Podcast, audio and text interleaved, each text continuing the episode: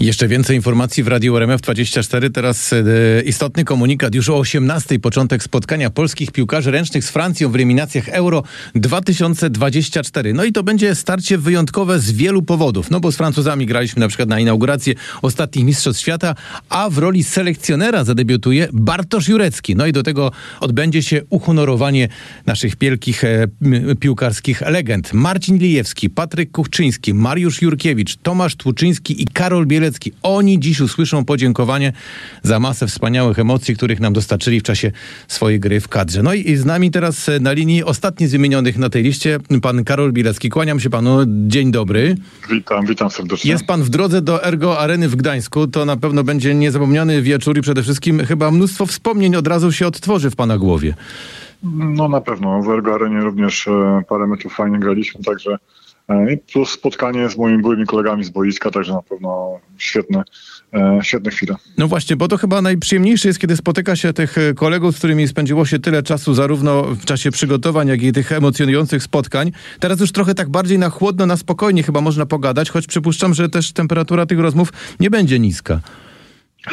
No nie, no dużo wspomnień, prawda, jadę ze swoimi dziećmi, także no chcę, żeby syn zobaczył też, jak to wszystko wygląda w tym takim poziomie najwyższym w sporcie, także no fajne, fajne chwile. Miło to wspominać. Ja przypomnę tylko te najważniejsze akcenty z pana kariery. 259 rozegranych meczów w barwach reprezentacji Polski, 962 rzucone gole, trzy medale Mistrzostw Świata. To są po prostu fantastyczne liczby, imponujące, ale za nimi kryje się poświęcenie, ciężka praca, emocje. I tak się teraz zastanawiam, czy jak pan sobie przebiega myślami przez tę pana karierę imponującą i wspaniałą, to czy są takie momenty, kiedy, y, na których się pan zatrzymuje, widzi jakiś obrazek z jakiegoś meczu, który chciałby pan może nawet jeszcze raz powtórzyć, albo po prostu jeszcze raz go przeżyć?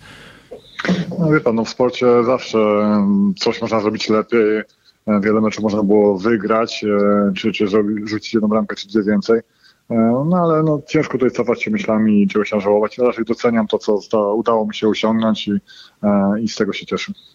Państwo zapisaliście się w historii polskiego sportu. Przecież wszyscy pamiętają tę drużynę, która zdobywała takie medale, y, które dla innych wydawały się nawet nie do osiągnięcia. I czasami się zastanawiamy wspólnie tutaj nawet w redakcji, jak to się stało, że y, ta drużyna wtedy tak fantastycznie grała. Jak to wam się udało? Czy tu był jakiś pomysł na to, o którym my do tej pory nie słyszeliśmy, nie wiemy, coś co działo się w szatni, a może poza szatnią? O czym pan teraz może powiedzieć? No, wydaje mi się, że po prostu tak się złożyło, że mieliśmy dwa e, no, fajne pokolenia, tak 82 rocznik, który sięgnął po Mistrzostwo Europy w 2002 roku w Gdańsku, e, czy 76 i tu wszyscy ci e, dookoła tego zespołu też chłopa, chłopcy. Także no, no mnóstwo takich zbiegów okoliczności. Myślę, że no, dobry trener w dobrym czasie, tak, czyli Bogdan Wenta, czytałem Duszembajew później na, na na Olimpiadzie w Rio, czy Bigler, który też zdobył medal z nami w 2015 roku. Także no, no, mieliśmy po prostu fajnych, e, dobrych zawodników, którzy, którzy ze sobą stworzyli naprawdę świetny zespół. To była przede wszystkim świetna recepta na sukces. No to teraz przejdźmy do tego, co będzie działo się dzisiaj, bo w meczu z Francją zadebiutuje jako selekcjoner, no pana kolega z drużyny, Bartosz Jurecki. I pewnie pan się zastanawia i wszyscy kibice myślą, e, co on zrobi, jakiego ducha tchnie w nasz zespół, co takiego się pojawi w grze naszego zespołu, o czym, z czego był znany chociażby Bartosz Jurecki, co da nam kolejne sukcesy.